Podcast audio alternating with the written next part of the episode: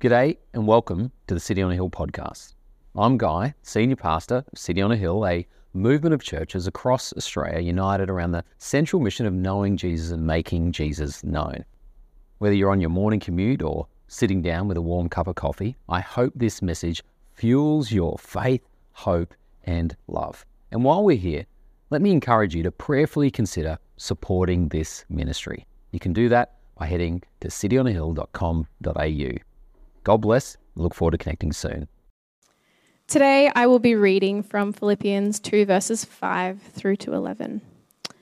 Have this mind among yourselves, which is yours in Christ Jesus, who, though he was in the form of God, did not count equality with God as a thing to be grasped, but emptied himself by taking the form of a servant, being born in the likeness of men.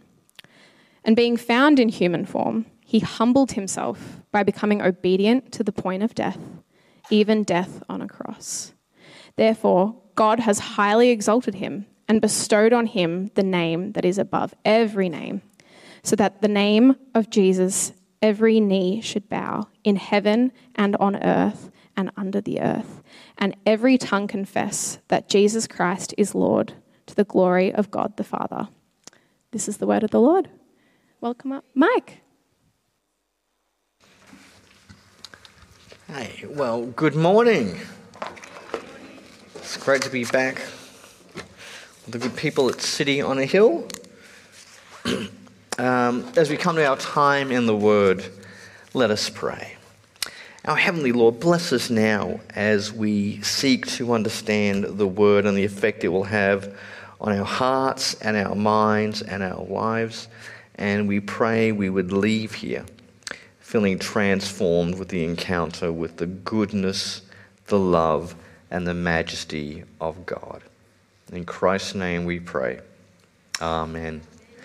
Uh, yeah, I'm also, I'm also glad to be here, part of this uh, series, Verses that Change People's Lives. Um, when I was thinking about which verse I should do, I mean, there was a, there was a lot of good candidates. There was a lot of good candidates. There was Romans 5 8. You know, but God demonstrates his own love for, it, for us that while we were yet sinners, Christ died for us. I mean, that's a, that's a good summary of the gospel. You know, I also like uh, Galatians 2.20.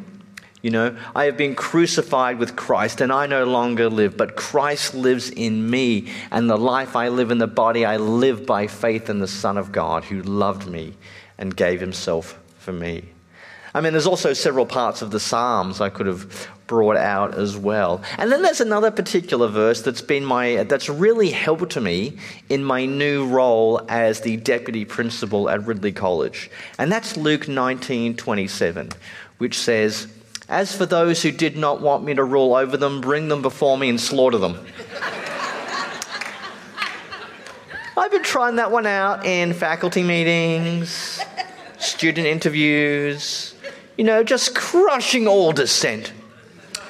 But unfortunately, I don't have unbridled power. We have a check and balance known as Andy Judd, who has to tell me we need to leave the slaughtering for the right time and the right place. And apparently, the time is never and the place is nowhere.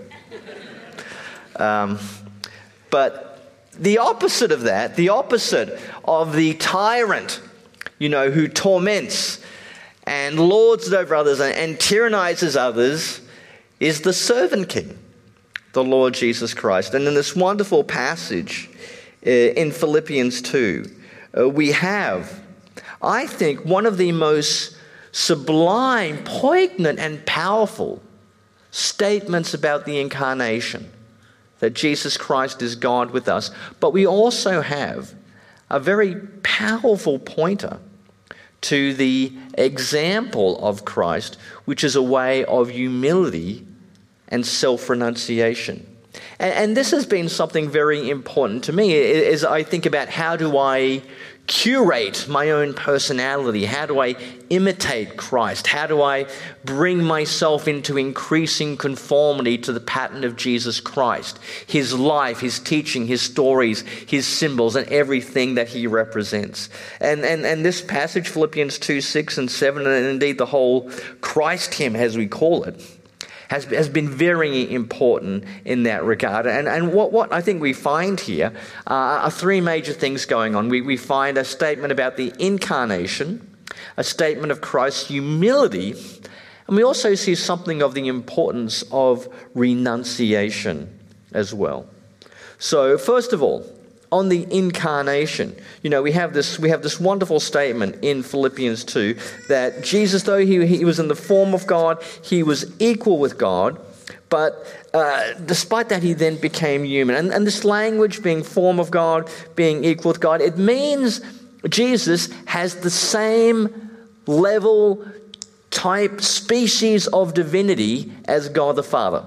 I mean, because sometimes people uh, think or have thought in the past that there's God the Father. He's kind of like, you know, premium diamond club level divinity. And then there's Jesus who's got like silver level divinity or something like that.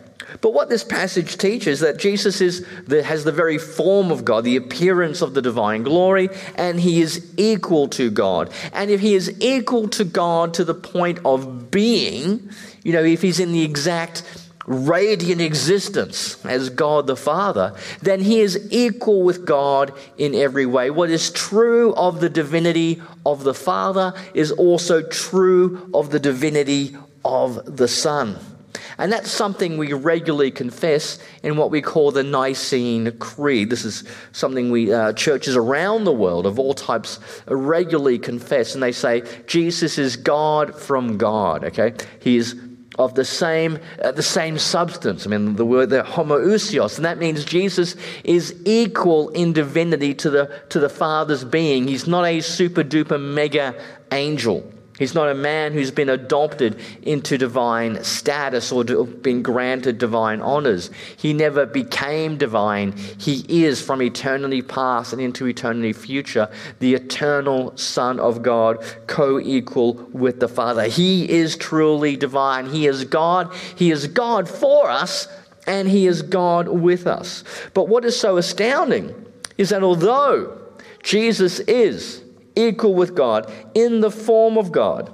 Nonetheless, he did not consider this equality with God something to be either grasped at or exploited. Now, here, here the translations differ quite markedly when you get to Philippians 2 6. There's a few different things. Like the old, the old King James says, uh, Jesus, uh, who thought it not robbery to be equal with God. I mean, that's one way of putting it. The ESV says he did not count equality with God a thing to be grasped after, while the NIV says he did not consider equality with God something to be used for his own advantage. So the, the, the options here, and this is based on some of the ambiguities of the, of, of the Greek text, is equality with God something he refused to grasp after? Or is equality with God something he possessed, but he used to exploit it, or merely use it for his own self aggrandizement?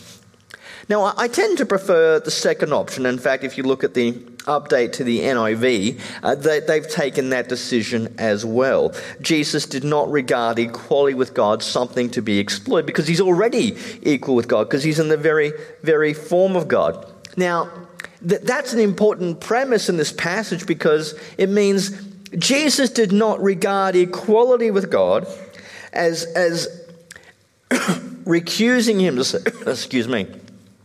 He did not regard his, his divine status as meaning he was unable to engage in this redemptive task. Rather, it's what uniquely qualified him for this redemptive task. Precisely because he is in the uh, form of God and equal with God, He is the only one who can undertake this redemptive mission. He's the only one who can bring healing and reconciliation to human beings and indeed to the whole world. And that's what He does. And, and the, the whole poem is the story of, of, of the one who is God of God becoming human.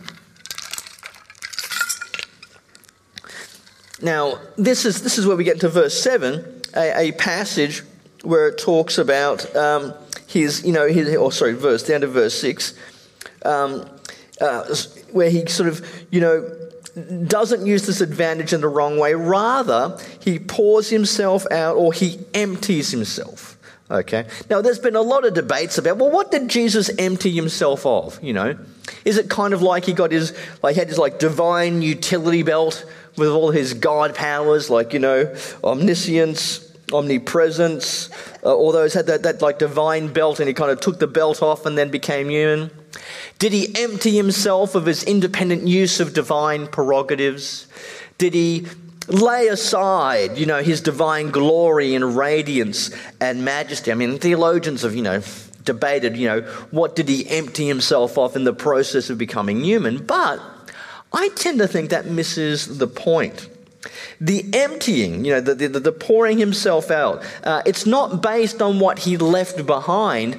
The self emptying is what he added to himself though he was in the form, though oh, he, though he was God, what he added to himself was our humanity. And not mere humanity. You know, he even took the position, literally, of a slave. He became a servant. He was obedient even to death on the cross. He, he, in other words, he went from you know, the highest possible point, you know, equality with God, to the position of the death of a lowly slave. This is literally the, two extreme ends of the spectrum, going from, from divine majesty and glory all the way down to the most wretched and ignominious of human deaths. Okay. That's the story of Jesus. He enters into that, but this is where he undertakes his redemptive mission. This is where in this state of, of, of slavery, of death, submission, humiliation, that he effects the salvation for those whom he comes to die and rise. And added to that, we're told that not only did he, did he languish in death, but then he's exalted. And he's returned to this position of glory with God the Father. But, but, but, and here's the amazing thing but not as he was before. Jesus well, the Son of God, the Son of God becomes the man Jesus of Nazareth. He's crucified, he's risen, he returns to heaven, and he returns with his humanity with him. In other words, there is finally a human being in his glorified human state at the helm of the universe. And there's this human being the risen and ascended Lord, who is now seated at the right hand of the Father, and the affairs of the universe are entrusted to him. He has become the true and authentic human being who is ruling over creation as God the Father's vice regent, as humanity was always intended to. And that is why he is worthy of our worship. He is the one for, he is the one who has come for us, died for us, and ascended. And where he is, he has promised that one day we too shall be. So, this, this, is, this is a great passage talking about its Christology, about who Jesus is. But it's more than the theology of the person and the work of Christ. The reason why Paul inserts this passage at this point in the letter is because of its ethical imperative because what it teaches us about how we are supposed to live. I mean, that's what Paul says in verse 5 in your relationships with one another, have the same attitude or the same mind of Christ Jesus. So we're meant to live and think as if this story should be our story. And that, that means there is a big call to both humility and renunciation. And I have to tell you, in the ancient world, uh, humility was not considered a virtue.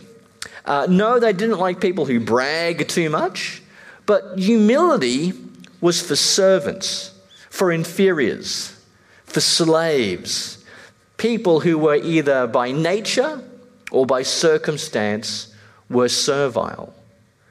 The name of the game in, in uh, ancient uh, Greek and Roman culture was the pursuit of status, honor, greatness, to rise above your peers, whether that's in the guild of leather workers or in the Roman Senate itself, to become the number one person, to become the top dog of your domain. That was the name of God. And it was about the pursuit of power, status, and honor. In fact, you could argue that That, that honor was kind of like the, the, the, Bitcoin of ancient society. Okay? It's invisible, you can't see it, but everyone wants to get a big piece of it. Okay? It was this way of having status, and that's what people wanted. And what Paul is saying is that the example of Christ is the opposite of that.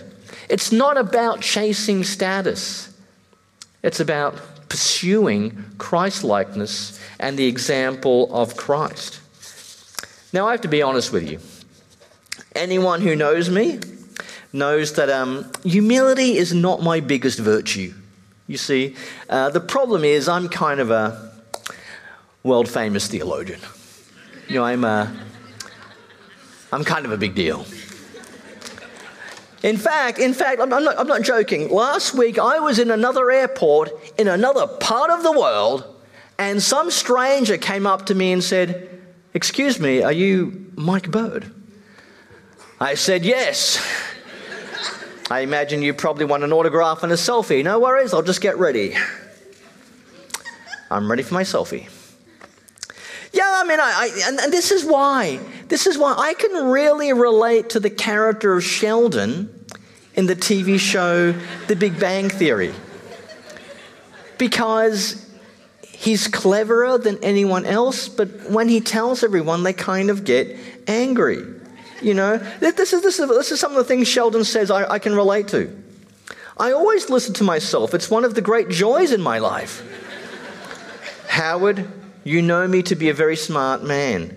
Don't you think if I were wrong, I'd know it? I can totally relate to that. Thankfully, there are things that do keep me humble. Okay, there, there, is, there are moments when I realize uh, we need to have uh, less mycocentric preaching and more Christ centered preaching uh, in, the, in the things that I do. Uh, you know, there's, there's a lot in Scripture that keeps me humble. I mean, there's some really verses I, I do meditate on, I do remember on a daily basis. Things like um, 2 Corinthians 4 5. Paul says, We do not preach ourselves, but Jesus Christ as Lord, and ourselves as your servants for Christ's sake. Or in the, the uh, Romans 12.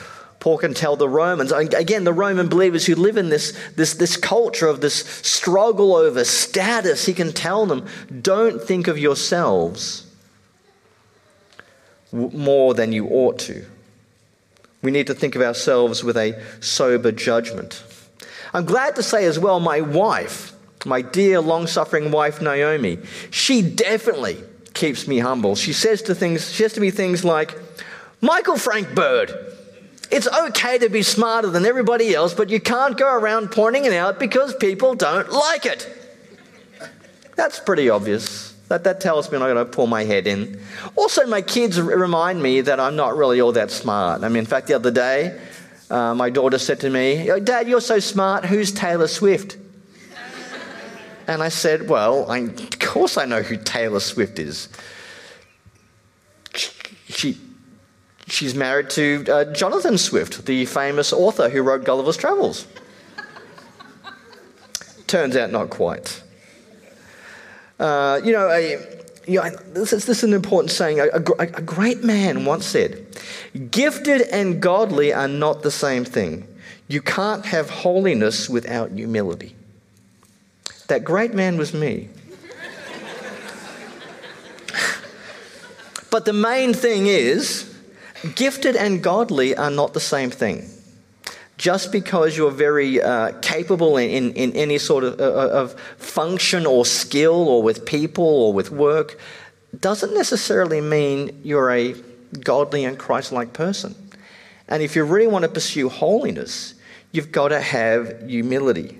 And, you know, even in the ancient world, this was an issue because, I mean, you know, the thing about, you know, being a celebrity preacher or a celebrity Christian or, you know, simply being, you know, recognized as very good at what you do. I mean, we kind of want that. We don't just want to do our job or do what we do. We, we want to be the best at something and we want to be recognized at it. And that, that can often mean that no matter what we're doing, either in our Christian life or just in our, our regular um, aspects of life, um, there can always be an unhealthy element of ego and achievement and then the needing to outperform other people. I mean, Paul was uh, aware of that in ancient Philippi.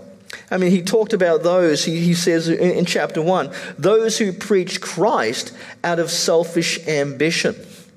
And the fact of the matter is, you know, uh, we live in a media ecosystem we're all told that, you know, we've got, we've got to be influencers. We've got to have, you know, we've got to max out our Facebook friends. We've got to have that little TikTok channel, you know. We've, we've got to have, um, you know, we've, we've, we've got to be the ones that people want to go to. We've all got to get all the attention on ourselves and for ourselves and, and about ourselves.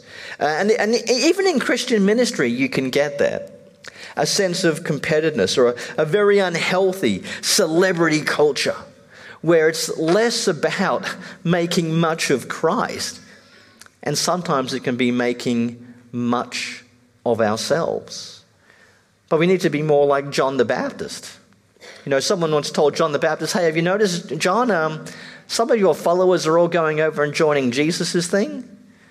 And John the Baptist said, Well, I must decrease, he must increase. So you, you call that the, the, the, John the Baptist rule of life. It's, it's a pretty good one to live by. Because if, if, if, if we don't do that, if we do get big head, if we do get too much ego in our lives, become self consumed, we can end up neglecting the people around us. We can end up hurting them with our own selfishness, our own desire to perform and to achieve. That can, that can have, a, have a very unhealthy impact. I mean, I'm always worried that one day someone's going to do a podcast called The Rise and Fall of Mike Bird. It's like, oh, well, he started out kind of, you know, kind of witty and quirky. Then he started demanding everyone call him Professor Bird. And then he started insisting that people would, you know, bow when he entered a room. That's when we knew something was wrong. You know, I've always been worried it's going to be something like that. Thankfully, the, I'm pretty sure the people around me won't let it get that far. Uh, but I can tell you about, you know, you know, as, as much as I like, you know, some of the scholarly successes um, I get to have, uh, one thing I know is five years after I'm dead, all those books I've written will be on the $2 box at, on discount at Koorong. Okay? It's fleeting. Uh, you know, whether you're a preacher or you're just someone trying to live your Christian life as best you can, trying to love God and love your neighbor, at the end of the day, our, our mission is preach Jesus, be forgotten. You know, everyone says, no, you've got to make your mark. You've got to make your mark in the world. But do we? I mean, just because I don't have my foot imprint or my hand imprint on a boulevard in Hollywood, it does not mean my life is a failure. I mean, that's a pretty weird metric to measure success in life. Success in life for the Christian is how much we follow the example of Christ, who humbled himself, who did not seek self aggrandizement, who took on the apron of a servant, who died the slave's death. Living our life according to that example, according to that metric, that is the real nature of success. It's the self emptying, the self giving, not making much of oneself. The third thing we see in this passage is there is a big emphasis on self renunciation. I mean, this is kind of the flip side of humility. Now, I've been, I've been, I study the Bible a lot, like, you know, several hours, you know, a, day. I'm always, you know, I'm teaching the Bible, doing theology. I, have the privilege of doing that. And I'm still learning new stuff. There's no point where I can say I've mastered the Bible. You oh, know, you know we have a degree at Ridley College called Master of Divinity. It's the most dumbest name for a degree. It's like, you know, you're like Master of the Universe. I am the Master of Divinity. Things that are divine, I have mastered them. Should be called I love God and I'm really trying to figure it out, but not really doing it well and I kind of suck of divinity. That's what we should call it. That's what the degree should be called. You know, uh, but there is so I'm always, I'm always learn, learning new stuff. Even even the best of, of you know professional scribes are always learning new stuff about the Bible. And one thing that struck me uh, a while back in going through Philippians is how much there is this emphasis on people who have given up things in order to serve God, love others, and be a blessing to the church. I mean, we have, I mean, the, the ultimate example, the quintessential example that Paul sets forth is the example of Christ. He was equal to God. There is no greater status, and yet he gave that up. He renounced that to take the form of a servant. And then at the end of chapter 2, Paul can talk about, you know, Timothy and Epaphroditus. He says, everyone looks out for themselves. But these two guys, they look out for other people. Okay? They're not pursuing their own status and agenda and everything about themselves. They're seeking the good of others.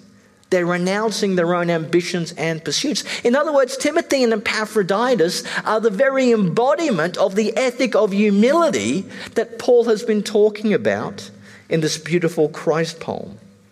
And then in chapter 3, Paul can give his own example. Paul says, you know, look, when it comes to, you know, uh, the scales of being, you know, uh, really cool within Judaism, I was there. I mean, he, he, was, he was on track to be the professor of rabbinic Judaism. He was going he was going to be, you know, one of the leading Torah teachers of his day. He was going to be one of the most fierce and feared Pharisees, okay? He was zealous. No one could out Judaism Paul. Okay, he was he, he, was he was hot about. It. He was really into it. He knew the law. He knew the traditions of the elders. He even persecuted the church. And Paul says, if you if you want to talk about status, I I had a bunch of stuff I inherited. I was Jewish from the tribe of Benjamin. You know, I studied with the best teachers. And then he talks about all his accomplishments, all the things he did as a zealous Judean as one who is, who is pursuing righteousness within the law. But he says, All of that now, I consider it rubbish. And I have laid all that aside, all my inherited privileges, all of my accomplishments, I have laid them aside so I could know Christ and I could be conformed to the pattern of his suffering. Have you ever put that on your CV? Or, you know, or, you know, you do your annual performance review. What, what, what are your ambitions for the coming year? I want to conform myself to the pattern of Christ and his sufferings. It's, a, it's not a normal. It's not, not, not, what we would normally do. But that's on Paul's CV in chapter 3. He has renounced all those privileges, all those accomplishments. He's put them aside so he can focus on knowing Christ and serving him. The, and the challenge that Paul lays out for Philippians then is what are the privileges that they have to give up? How do they show humility? Are they going to join the game of thrones, the game of honor in Philippi? Who can get the most honor? Who can be the top dog? Are they going to play that game in the church? And brag who's the best Christian, who's, who's the best leader, who's the most gifted, who's the most talented, who's the one who would have Paul's approval, who's the one who had Jesus' approval. Are they going to have, are they going to play that same game in Philippi, the game of power, honors, and status around the world? Paul wants them to renounce that and to live their lives by a different system, by a different code, by a different story. And that's the story of Christ. And that is the same challenge, I think, this passage, the entire book of Philippians, gives us. Which system, which code, which set of rules are we going to live by? Are we going to live according to the metrics of this age and what they regard as the successful, prosperous, and flourishing life? Or do we say, for me, success means taking on the form of a servant, conforming myself to the pattern of Christ and his sufferings? Because if we take that path, we will do certain things. We will do everything we can not to raise ourselves up, but to raise others up. We'll go out of our way to help people who will never be able to help us. People who, who need our help, we help them, but they'll, they'll never be a quid pro quo. They'll never have the opportunity to pay us back for what we've done for them, whether that's in the Christian life or, or what you do in the professional world or in family. That is the type of calling, that is the type of uh, renunciation of things that we've had. And we, we need to, we, and we, that is the challenge of, of us and how we're to live. Now, I can think of a couple of examples of people who have done this. Okay, let me give you a somewhat secular one. When I think of one of the most courageous, and manly Hollywood actors, do you know who I think of? I mean, who do you think of? You maybe think you think of The Rock, you know, Mark Wahlberg. Um, oh, who's, who's the um, Ken actor from Barbie? Who's that? Ryan, maybe you think of Ryan Gosling. Do you know who I think is the most courageous and manly actor in Hollywood? Rick Moranis. Now, does anyone here know who Rick Moranis is? Has anyone seen the movie Honey, I Shrunk the Kids? The dad. The dad in that. He was also the, the accountant in the original Ghostbusters. I'll tell you why I like Rick Moranis. Very successful actor, but then tragically, his, his wife passed away. He then completely quit acting so he could just focus on his kids. I mean, he was at the top of his profession. You know, he was famous, going to the Oscars and everything, but he quit that so he could simply be a father to his children after the death of his wife, their mother. He didn't just go find a very good au pair and get on with his career. He said, No, I've got to quit my career and I'm going to, finish, I'm going to focus on looking after these kids at a difficult season of life. I mean, that's a renunciation of status.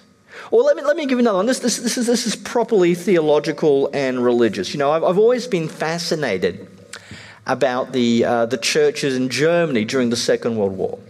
And there were, there were a lot of churches who basically said, oh, okay, you know, we can, we can rejig the Bible and Christian thought and theology to make it, you know, mesh with Nazi ideology. Yeah, a little bit of syncretism. You know, uh, the Fuhrer, the Messiah, it's pretty much all the same.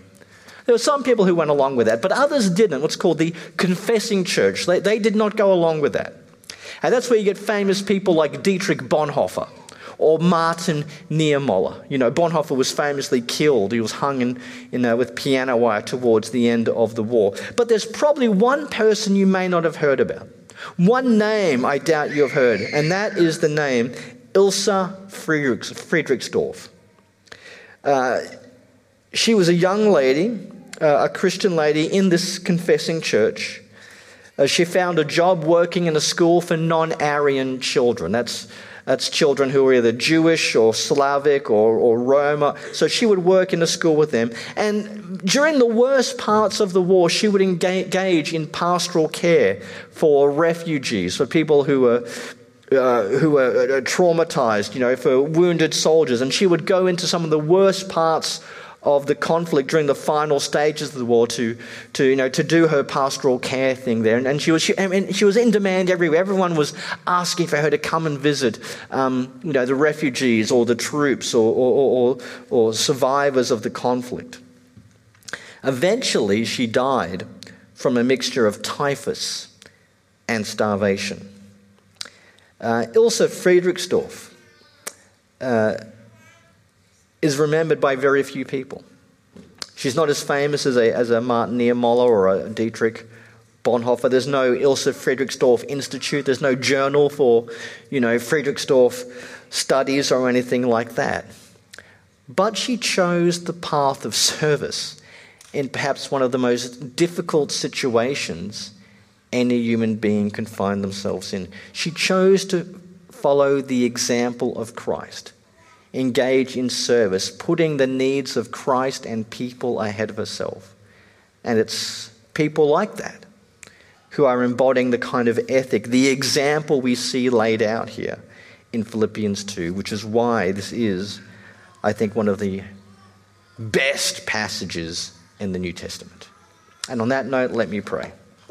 Our Heavenly Lord, we ask you to help us follow the example of Christ. Let us follow in the footsteps of our Lord and Saviour when it comes to our humility and our renunciation of self. And we pray, Lord, we would do that, not for our own glory or reputation, but only to increase the glory of our Lord Jesus Christ, God the Father, and the Holy Spirit. And is in the name of Jesus Christ, the faithful witness, the firstborn from among the dead, and the ruler of the kings of the earth, that we pray. Amen.